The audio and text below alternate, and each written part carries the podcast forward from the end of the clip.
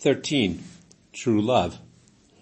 Two strangers who have met each other a limited number of times before becoming husband and wife cannot possibly enjoy this degree of mutual devotion.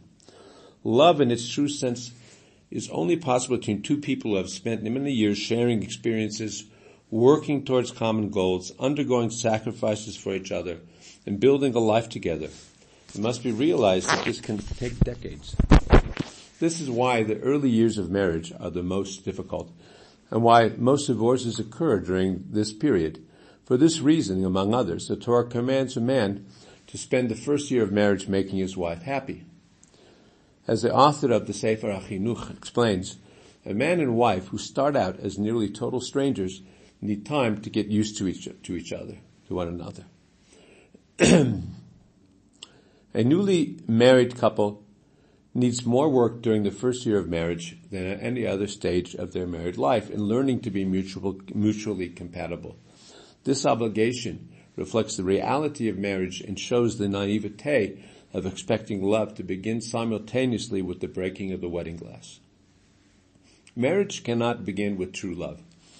What should be present at the outset, however, is a strong commitment by both parent partners to devote themselves to helping each other and serving as each other's lifelong friend.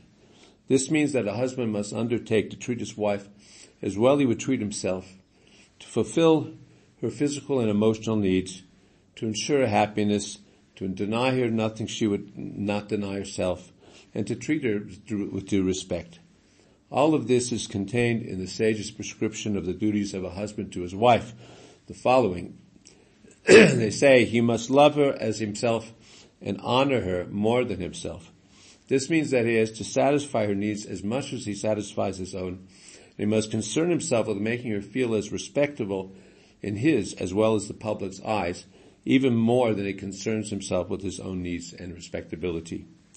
Because this commitment will make each partner feel that his or her spouse generally cares about him or her, it is the first step and the surest way of building the emotional bond which will lead to happy marriage.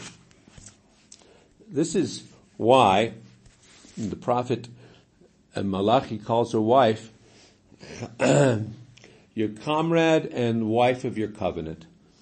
The, the term comrade alludes to the first step of marriage, the commitment to devotion and friendship made at the outset. Covenant, on the other hand, alludes to the sense of unity felt by the parties to a covenant. Marriage as covenant is marriage imbued with the love which creates the sensation of unity. the order in this verse, first comrade, and then wife of your covenant, is significant and refers to the way a marriage develops. In the first stage, for she is your comrade, with a implicit commitment to keep the marriage obligations is kept. the marriage will then develop into the next stage where surely become the wife of your covenant.